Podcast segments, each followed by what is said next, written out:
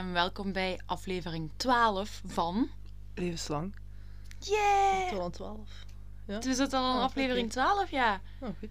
12 is mijn lievelingsgetal. Oh, echt? Ja, echt. Wist je dat niet? Nee, met deze. You've known me for so long. Nee, dat, Nee, wist, oké, dat wist ik niet. Al sinds, Mhm. hier zijn we weer, lieve luisteraars, met een nieuwe zaak voor jullie. Mhm. En we gaan niet te veel vertellen waar het over gaat gaan, behalve. Het is eindelijk gebeurd. Na 12 afleveringen heb ik besloten voor een zaak die in het eigen Belgelandje bevindt. Af is gebeurd. Ja. Is gebeurd. Ja. die zich in het eigen Belgelandje heeft bevonden. Is dat beter? Plaatsgevonden. Ja. Gevonden. Maakt niet uit. Maakt goed, niet uit. het is hier gebeurd. Al sinds. Het gaat dus vandaag over een Belgische seriemoordenaar. Mhm. Spannend. Ehm, zelf had ik er eigenlijk nog niet echt van gehoord gehad. Ik ook En niet. dat maakte dat ik het heel interessant vond. Misschien dat sommigen van jullie hem wel kennen. kan waarschijnlijk. Want we gaan Ja. het vandaag namelijk hebben over Le Tueur Fou. Oftewel gekke moordenaar, Oh, genaamd Nestor Pirot. ken hem niet. Dan ga jij net zo hard kunnen laten verrassen als de rest. Oké, dat is goed. Goed. Goed, goed. Ehm, Nog iets te zeggen? Voor de rest? Nee, ik Nee. denk het niet. Goed, dan... eh. Dan, eh, Oh, we zijn... Oh, vorige week zijn we iets vergeten. We zijn iets heel belangrijks vergeten, dat klopt. En eh, we zijn er ook op aangesproken Ja. door een hele lieve luisteraar. Ehm, ja, jongens, dat is toch dan nog één mededeling. Ik wist niet dat het eh zover kan komen, maar wij hebben vorige week een gigantische fout begaan. Wij zijn namelijk vergeten te klappen. Drie keer nog wel. Drie keer Ja. vergeten te klappen voor ons geluidje voorbij ja, komt. ons geluidje, ja. Dus ehm, We zullen dat deze keer without doen. further ado, Ja. dan stel ik voor dat we dat gaan doen. Gaan we aftellen? Ja, we gaan klappen. 3, 2, 1.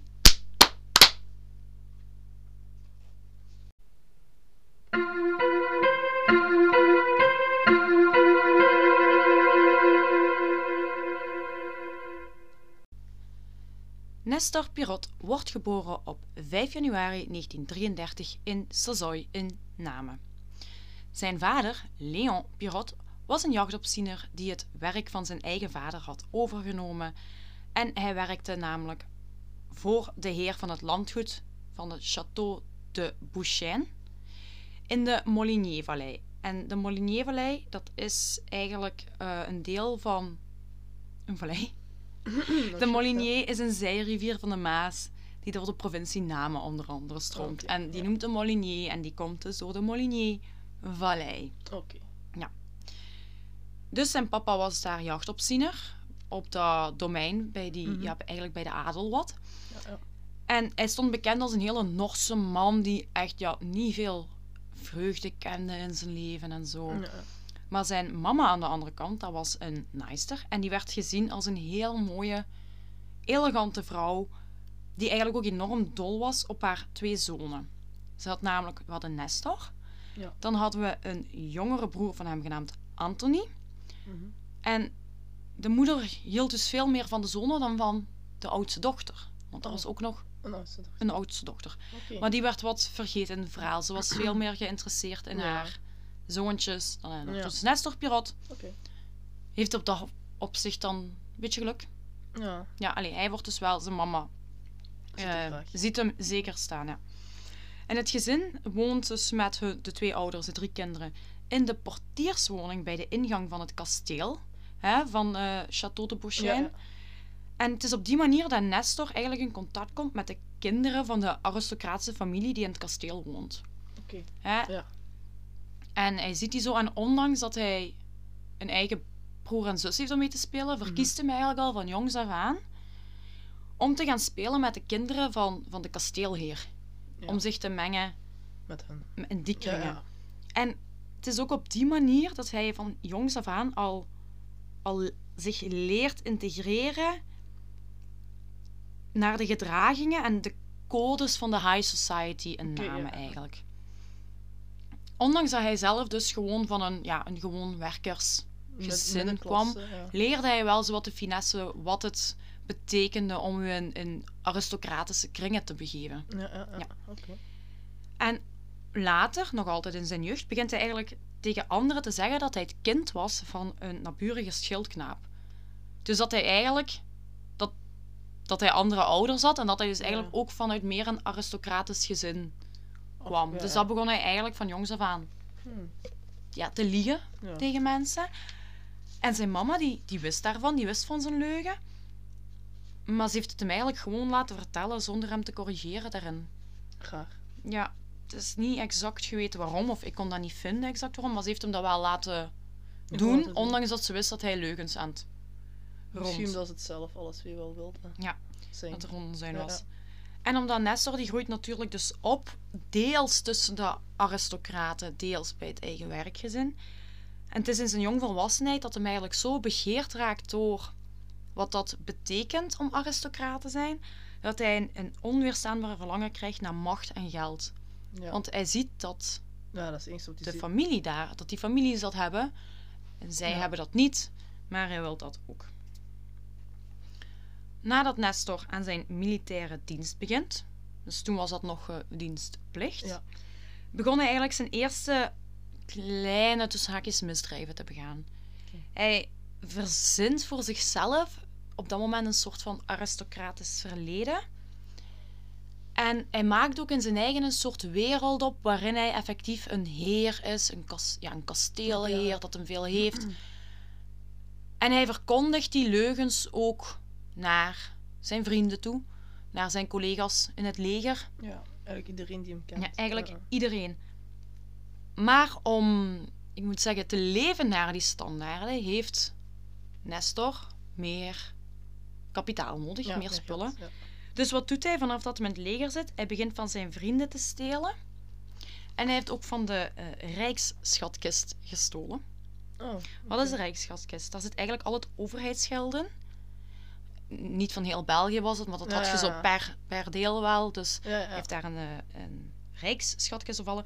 En vroeger werd dat effectief dat geld in, effe- in echte schatkisten bewaard. Hm, Dus vandaar dat dat de rijksschatkist noemt. Dus die had hij ook eens Ja, ehm, weten te beroven. En in 53, wanneer dat hij 20 jaar is nog maar, krijgt hij een voorwaardelijke gevangenisstraf van drie maanden. Dus dat is wat hij krijgt voor Ja, ja, het Dat stelen. geld, Hè? Het ja. stelen van, van spullen van zijn kameraden, ook van mensen in het leger, van ja, die rijksschatkist. Wat nog vrij weinig is. drie Ja. maanden. ja. Maar ja, Dus, maar dat krijgt hij. Na drie maanden komt hij daar terug uit. Niks verandert natuurlijk. Die Nee. jongen, oh ja, op dat moment nog een jongen, die wil macht en geld. En zijn echte misdaden beginnen wanneer dat hij 21 jaar is. oké. Dus wat gebeurt er? Wanneer dat Nestor 21 jaar oud is, hoort hij dat een van zijn oud-tantes, genaamd Selina Debony, net een kudde vee heeft verkocht, dat was een boerin, en dat ze daar dat geld van had. En wat dacht hij? Ja, die heeft geld. Ik wil geld. Het maakt me niet uit wie je zijt. Mhm. Ik kom dat geld halen. En hierop heeft hij dan besloten om eigenlijk zijn oud-tante te bespioneren. En Ja. zo een beetje af te wachten tot Ja, het juiste- observaties doen, zo. Ja, het juiste moment. Ja. observeert daar. Om op het juiste moment te kunnen Toeslaan. toeslaan, ja. En dan in de nacht van 20 op 21 april 1954, hij is hier 21, Ja. slaat hij het hoofd van zijn oud-tante Selina in met een ijzeren staaf. Ja. Dus hij gaat er naar binnen, hij ziet haar, hij vermoordt haar. En hierna gaat hij natuurlijk op zoek naar dat geld, hè? want ja, het was allemaal een functie van het geld. Ja. Maar hij vond niks. Hij, hij zocht en hij zocht en hij zocht, maar er was niks. Maar wat bleek? Zijn oud-tante had het geld al opgebruikt voor terug nieuw vee Oh. aan te schaffen. Dus dat geld ja. was al verpatst terug, dat, dat was er niet meer. En hij, hij beseft dan van, ik ga hier geen geld vinden. Hij Mhm. probeert dan kleine beetjes bijeen te rapen. En hij vlucht uiteindelijk van het terrein van zijn oud-tante af met een buit van 642 Belgische frank. Dat is omgekeerd ongeveer 15 euro. Omgerekend. Omgerekend. Je zei omgekeerd. Om- dat is omgerekend 15 euro. Dus hij heeft zijn oud-tante gruwelijk vermoord Voor 15 voor euro's. 15 euro's, ja. Heb je nog geen pakje sigaretten voor deze dagen. Toch niet een groot, hè? Nee. Nee, nee, niet voor die grote. Ja, nee, dat klopt. En wat deed hij hierna? Hij is dus gevlucht met die 15 euro, maar toen Mhm. 642 Belgische frank. Ja. En hij heeft haar lichaam gewoon in het zicht achtergelaten. Hij heeft dat niet proberen te verbergen of niks. Hij is- heeft dat geld ja. gepakt, dat beetje dan. Beetje En hij was er vandoor. En het is pas de volgende dag dat de buren van Selina eh, haar lichaam ontdekken. En haar lichaam ligt tussen de kippen op het erf van de boerderij. Dat is de kippen. Ja, daar ligt zij tussen met Ja. haar hoofd ingeslagen. Ja. Ja, gezellig. Zou je die kippen daarvan eten? Dat is misschien een rare vraag. Geen idee. Sorry, daar komen we mee Zou dat kunnen? Varkens wel, Varkens wel. blijkbaar. Maar ik weet niet, kippen. Kippen. Geen idee, dit is een rare vraag. Doe maar gewoon door. Jongens, als iemand van jullie weet of kippen Mensen? mensen kunnen opeten. Of ja, kunnen. Die Of ja, al is het maar een knabbeltje. een. Een Laat het ons alsjeblieft weten via... Snacksident. Ja, laat ons weten of het een snack zit. Dus. Oké. Wat erg, ja. Maar hij heeft dat gedaan. Hè. Selina wordt Mhm. gevonden. Maar het duurt ook gelukkig niet zo lang eer dat ze hem arresteren naar de feiten. Ja. Ja, want dat was natuurlijk een die al wel een beetje bekend stond. En Ja, ja. 1 plus 1 was 2. De link is snel gelegd. Ja. En ze hebben Nestor gearresteerd. En oftewel is het 11 juni 1955, oftewel oktober 55, maar dat is dus iets meer dan een jaar na de feiten, Ja, ja. wordt hij door de militaire rechtbank ter dood veroordeeld. Oh, Ja, en het is onder de militaire rechtbank omdat hij op dit moment nog onderdeel was Ja, van het leger, Hè? Schiet me allemaal niet dood. Oké. Dat is in deze podcast. Schiet me niet dood, maar ik heb twee datums gevonden. 11 juni 55 of oktober 55. Ja. Hij was al sinds 22 jaar toen hem ter dood veroordeeld werd. Oké. Maar hier in België bestond op papier de doodstraf wel. Mhm. Maar die werd toen al niet meer uitgevoerd. Dus het werd eigenlijk rechtstreeks omgezet in een levenslange gevangenisstraf voor hem. Oké. En toen hij zijn, zijn uitspraak kreeg, Ja. toen zaten zij, zowel zijn papa als zijn mama ook in de zaal. Ja. En zijn papa die is blijkbaar in tranen uitgebarsten bij het horen van het vonnis. Mhm. Maar zijn mama die bleef heel afstandelijk en cool.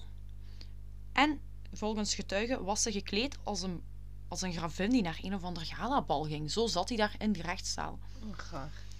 Dus hier wordt het dan ook zowel voor mensen wat duidelijk dat die mama toch ook wel ja, een beetje een wens heeft van ook van tussen Ja. haakjes meer waarde te zijn. Ja, ja, zo, ja, moet ik zeggen. Ja, ze wou bij de de hogere... wel hoog houden. Ze wou tussen de, graag tussen de hogere kringen vertoeven, Ja. wou die schijn ook ophouden. Ja. En vandaar ook dat ze zo heel koud en afstandelijk deed. En Nestor, die wordt in de gevangenis gestoken. Logisch. Uiteraard. Ja. Wat doet hij na een korte tijd? Na een korte tijd besluit hij om zich eigenlijk voor te gaan doen als iemand met psychische moeilijkheden. Hmm. Hij denkt, Mhm. als ik mij hier voordoe als tussen haakjes een gek, Ja, tussen ja. haakjes, want jullie weten allemaal dat dat Ja, niet zo zwart-wit is. Dan word ik misschien wel geïnterneerd en daar heb ik precies meer goestingen dan in de gevangenis.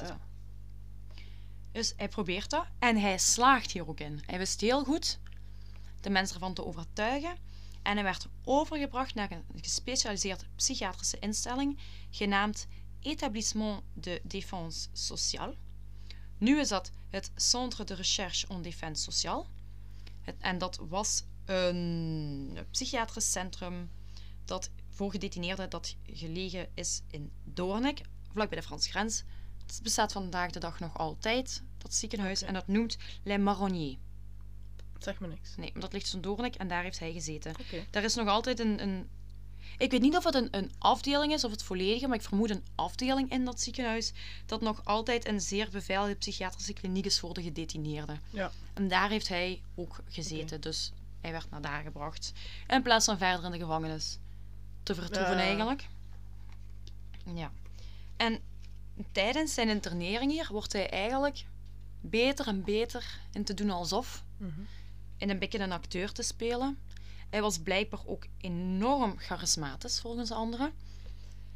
En het duurde dan ook eigenlijk niet zo lang eer dat hij mensen ook daar binnen rond zijn vinger kon draaien. Hè? Ja. Hij wist de woorden uit te kiezen, hij wist zijn eigen voor te Ja. doen, als ook wel effectief een soort aristocratische Ja, ja. man. Inderdaad. En mensen waren, er, mensen waren ermee weg met zijn charmes. Mensen vergaten Ja, wat deels gedaan, wat hij had gedaan. Mhm. En wat flikt hij? Nadat hij... Hij zit op dit moment... Op dit moment... Op dat moment...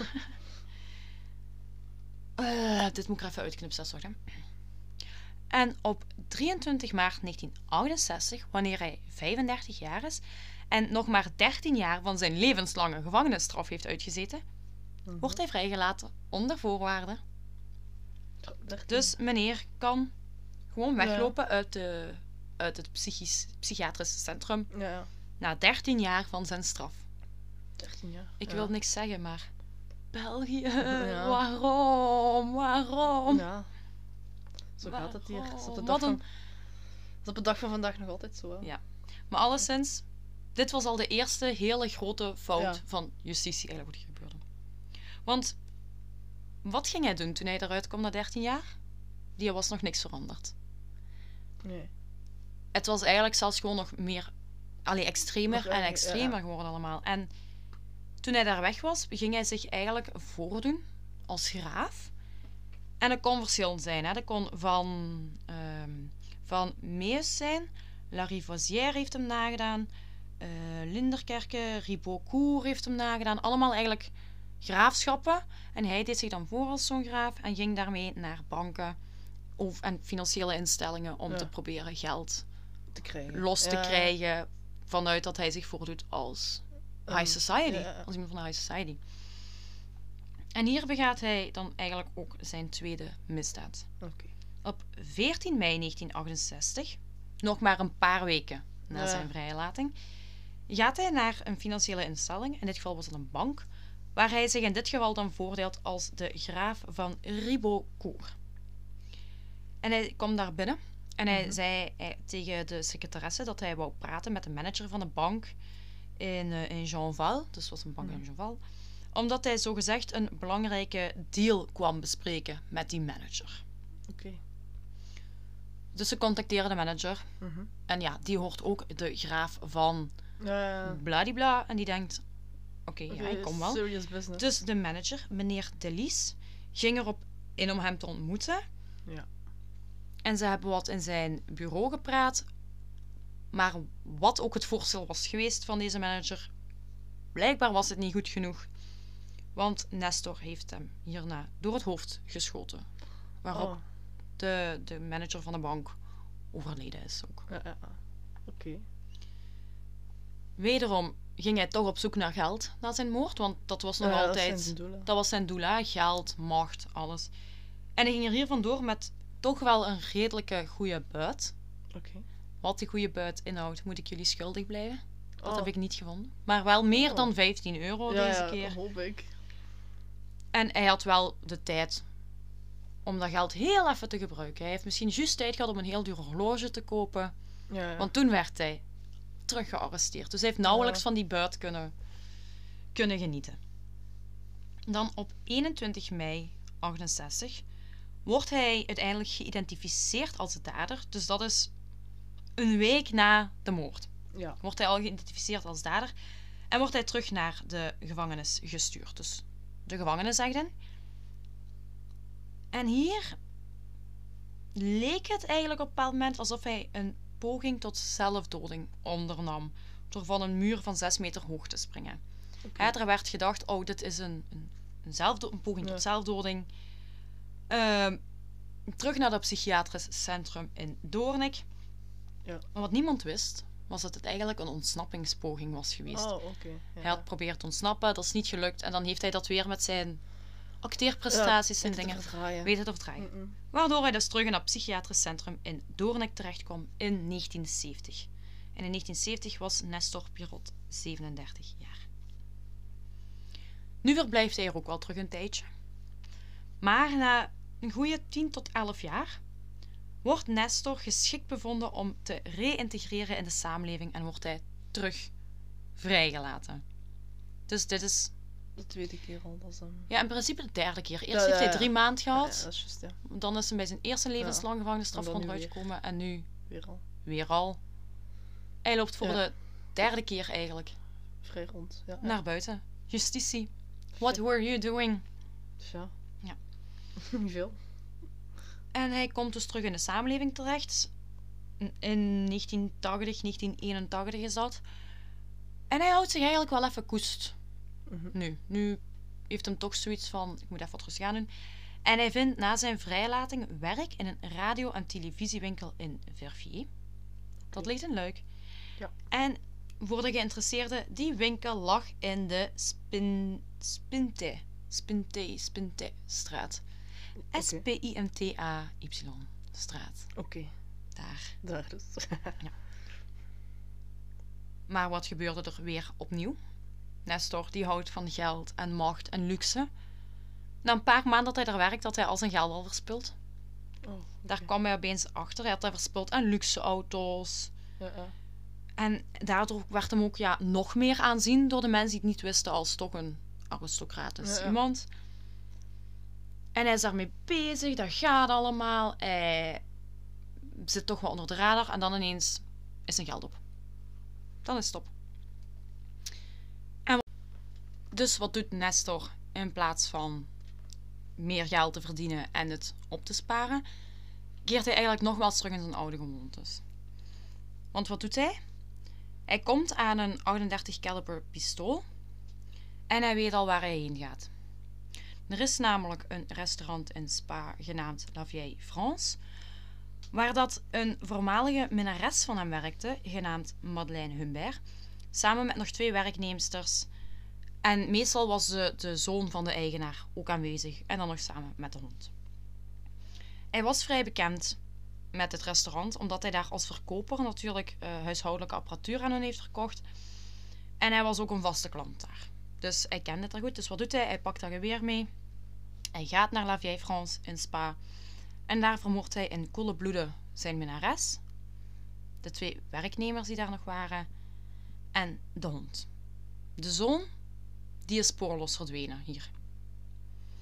En dan op 11 december 1980, wanneer het Nestor 47 jaar is, worden uiteindelijk ook de lichamen van Madeleine en de twee werknemers gevonden. En het lichaampje van de hond, niet te vergeten. Mhm. Maar de, de zoon die was op dat moment dus spoorloos verdwenen. Die, ze wist niet waar die was. En de politie had vrij snel twee verdachten. Ze verdachten natuurlijk Nestor, Pirot opnieuw. Ja. Maar aangezien de zoon verdwenen was, kon het in dit geval ook wel om de zoon Ja. van de eigenaar gaan. En hoe komt de politie vooral uit bij Nestor Pirot? Ze vinden ergens in het restaurant vinden ze de naam van de laatste klant die aanwezig was en daar stond gewoon op Nestor. 1 plus 1 is 2 voor de politie. Ze verdenken hem daarop meteen. En ze verdenken hem, maar vergeet ook niet de piste dat ze ook nog wel de zoon als, als mogelijk verdachte ja, ja. zien. Inderdaad. Maar het levenloos lichaam van de zoon wordt uiteindelijk op in januari 81 gevonden. En op dat moment zat, vond de politie dat is nog een mysterie. Hè? Ze hadden wel de naam van Nestor, dat kon Nestor Pirot zijn, maar eigenlijk hadden ze voor de rest niet echt Ja, iemand anders. bewijs. Hè? En ondanks dat ze hem verdachten, vond was het was justitie van mening dat ze zonder getuigen niet genoeg bewijs hadden om hem te kunnen veroordelen. Oké. Dus die bleven vrije voeten. En dit wordt in, door, de, door de geschiedenis, door de mensen, eigenlijk gezien als de zoveelste fout die begaan is tijdens de onderzoeken naar Nestor Pirot. Want op dit moment heeft hij dan al zes doden op zijn Ja. geweten, in principe. En het is eigenlijk een beetje als een geluk bij een ongeluk dat Nestor in Brussel gearresteerd was, omdat hij niet geslaagd was om aan de voorwaarden te voldoen om op vrije voeten te mogen zijn. Hij had zijn Ja. voorwaarden Geschonden. geschonden en daarvoor wordt hij opgepakt. Hierop wordt hij dus opnieuw vastgezet in het psychiatrisch centrum in Doornik. Maar hier wist hij te ontsnappen in de nacht van 2 op 3 augustus 1981. Dat is snel. Dus meneer is weer voetzie. En hoe, was het, hoe kwam het dat het voor hem zo makkelijk was om te ontsnappen? Dat was omdat hij ondertussen dat centrum van buiten kende. Hè? Die had er al Ja, 23 tot 24 jaar gezeten. inderdaad. dat was voor hem net zo makkelijk om te ontsnappen als dat, er een, als dat daar een rondsluipend kindje kon zijn. Dat werd allemaal, dat werd niet gezien, dat werd niet opgevat. Geval. Dus hij was er vandoor. En op dit punt komt de media er ook bij. Hè? Mhm. En overal op tv, op de radio, Nestor Pirot ontsnapt. Ja. En wat gebeurt er voor de eerste keer eigenlijk echt in de Belgische geschiedenis? Er breekt gewoon landelijke paniek uit in België. Iedereen is vol in paniek. En op dit moment wordt Nestor eigenlijk gezien als de number one enemy. Ja, Als de het- staatsvijand nummer één van België. Ja, ja. Dus daar wordt gewoon een gigantische klopjacht georganiseerd. We moeten de gekke moordenaar, Le Tueur Fou, moeten die pakken, heel België, in rep en roer. En ondanks dat zijn portret eigenlijk op de televisie getoond wordt, overal, vindt hij toch een vrouw die dat naïef genoeg is om te geloven dat het zogezegd om een neef van Nestor zou gaan. Zo zei hij tegen haar: Nee, nee, nee, nee, nee, ik ben dat niet. Eh, mijn neef heeft altijd op mij geleken. Daardoor lijk ik de dader, maar eigenlijk ben ik onschuldig, heb ik niks gedaan. Maar ik moet wel onderduiken, omdat ze allemaal denken dat ik het ben. Ja, ja, Ja, dat vertelde hij aan die vrouw. En die vrouw die, die geloofde dat, die trapte daarin. En uiteindelijk hielp ze hem eh, ook met zich te camoufleren door zijn haar rood te verven en hem een permanentje te geven. Oké, ja, leuk. Prachtig, Ja, prachtig. Dus zij hielp hem ermee en hij vertrok weer. Hij heeft deze vrouw niks gedaan. Laat ik niks zo aan gedaan. Oh, oké. En hij is ongeveer een maand al op vrije voeten. Hij is dus een maand voortvluchtig. Wanneer dat hij weer toeslaat. En deze keer is dat op 18 september 1981. Dus in augustus is hij ontsnapt. Mhm. En in september gaat hij hij weer, terug in de ja. misdaad. En wat gebeurt er dan? Deze keer doet Nestor zich voor als de graaf van Mees d'Argenteuil. D'Argenteuil. D'Argenteuil. Dat is allemaal heel Frans. Ja. Ja, En hij zegt, hij, hij gaat naar een, een antiekhandelaar in Brussel om zogezegd zijn meubels te verkopen. Om, om op die manier zijn zieke mama te helpen. Ja. Dat is het excuus waar mij afkwam. Hè? Ik ben een graaf, ik woon daar. Ik heb heel veel goede antieke meubelen. Ik wil die aan u verkopen om mijn mama te ondersteunen bij haar ziekte, om het te kunnen betalen. En Mhm. deze antiekhandelaar uit Brussel die laat zich eh beetnemen. En dat was voornamelijk omdat hij heel gefascineerd was door de charme die Nestor had. Gelijk ook al eerder was gezegd, hij kon heel Ja. charismatisch zijn. Hij wist hoe hij mensen om zijn vinger moest draaien. En dat in combinatie met zijn voorkomen. Want ja, Ja. hij droeg natuurlijk wel mooie, chique kledij. Ja. Hij had dure auto's. Ja, van Nou al het geld dat hij natuurlijk hebt dat. geript heeft gehad. En die antiekhandelaar die, die vermoedt niks. En die volgt hem de bossen van Lozelle in. Op weg naar het zogenaamde kasteel van Nestor. hè. Hij zegt dat ligt in de bossen van Lozelle. Kom met mij mee. Dit is het bedrag dat ik wil voor de meubels. Zorg dat je dat meebrengt. Dus die antiekhandelaar, die volgt Nestor het bos in. Maar wat gebeurt er dan? Blijkbaar had deze antiekhandelaar niet het geld mee, of niet het aantal geld mee waar Nestor om had gevraagd. Het juiste bedrag. Hij had niet het juiste Het bedrag aantal mee. geld. Het aantal geld. het is ook zondag voor mij. Ja, ik weet Oké, het. maar hij komt wel pas woensdag online. Ja. Mindfuck, sorry jongens. Goed, dus die had niet genoeg geld mee. Die had niet het juiste bedrag mee. En Nestor, die twijfelt niet. En hij schiet ook deze man neer door een kogel door de borst te jagen. Waarop de man overlijdt. En het duurt hier ook weer een hele tijd. Hè, dat lichaam wordt wel gevonden, maar het duurt weer een hele tijd eer dat ze hem toch kunnen vatten. Want hij is natuurlijk ja, nog altijd voortvluchtig. Ja. En het duurt een hele tijd, maar dan lukt het commissaris F- Frederik Godefroy van de Brusselse politie toch om hem opnieuw te kunnen om hem te arresteren. Ja. Hè, het lukt hem toch. En op dit punt heeft Nestor in principe zeven slachtoffers op zijn geweten. Ja. Acht, als we Ja, de hond meetellen, basically. Mhm. En ik vind dat toch belangrijk. Ja. Ja. Dat leefde ooit. Ook Dus dat gebeurt. Hè, in, eh, en in 84 wordt Nestor opnieuw veroordeeld. Ja. Hij wordt opnieuw veroordeeld tot doodstraf. En hij wordt schuldig bevonden aan drie moorden. Oké. Waarom hij niet schuldig werd bevonden voor de andere, dat weet ik niet. Ja, ja. Misschien omdat hij daar daarvoor al voor veroordeeld was, dat kan. En dat hij dan nu nog de straf van de, Ah, van de rest. eh, van de drie moorden krijgt. Maar alleszins, hij wordt hier voor die voor, drie. voor drie moorden veroordeeld. Terug tot de doodstraf. Maar die wordt dan opnieuw terug aangepast naar een levenslange gevangenisstraf. Omdat ja, het in België... Dat was in de jaren 80. zeg. Ja. Oh ja. Dat is nog niet zo lang geleden eigenlijk. Dat... Ja, hij kreeg de doodstraf, maar die werd omgezet. Want toen, van in de jaren 50, eh, werd het al ja, maar, omgezet maar gewoon hem. dat het nog altijd op papier stond hier in Ja, België. zeker. Ja, raar. Ja, Hm. inderdaad. Ja. Dus, chance voor hem. Het blijft dan wel bij eh, een levenslange gevangenisstraf. Maar deze keer weigert justitie om hem nogmaals te laten interneren. Hè. Die hebben zoiets van, Ja, ja. nu hebben we hem door. Hij is niet kosher. Ja, ja. Hij veinst dat hier. Nu gaat hij gewoon naar de gevangenis toe, maat. ja, ja. Dus hij wordt direct naar de gevangenis van Jamiou gestuurd in Ham-sur-Eur-Nalin. En dat is in de provincie Henegouwen. Daar wordt hij gewoon achter slot en grendel gestoken. En ook hier, nog altijd trouw aan zijn gewoontes, probeert hij dan in 92 weer te ontsnappen. Maar deze keer lukt het niet. Oké. Ja, deze keer zijn ze er op tijd bij. En de komende 40 jaar zal hij achter de tralies verder doorbrengen. En het was eigenlijk tot aan zijn dood in de gevangenis dat hij ook werd gevreesd door de andere gevangenen. Want Hmm. daar heer- heerste nog altijd wel een soort ding van dat hij natuurlijk staatsvijand nummer 1 van België was. En de andere gevangenen hadden het daar ook niet Ja, zo op. En het is tijdens deze periode dat hij ook onderzocht werd door drie psychiaters. Om toch eens eindelijk achter zijn motieven te komen voor de moorden. En, en Mhm. om te leren waarom dat hij geworden was wie hij was. Waarom dat hij zodanig Die dingen deed. die dingen Ja. deed En, die en hij... zijn mindset deed. gewoon. Ja. En wat zei Nestor hierop? Hij zei dat dat kwam omdat hij, ik quote, hij kon zich niet identificeren met zijn behoeftige en Norse vader, maar hij kon tegelijk ook niet ontsnappen aan de wensen van zijn moeder en dat ze haar ontevredenheid over hun leefsituatie op hem geprojecteerd zou hebben. Hè, zij wou meer geld, zij wou van Ja. adel zijn. Hij zegt, zij heeft dat op mij geprojecteerd, waardoor ik dat in mij heb gekregen om dat te willen doen. Het is eigenlijk de schuld van mijn moeder Ja, zegt hem. Hè?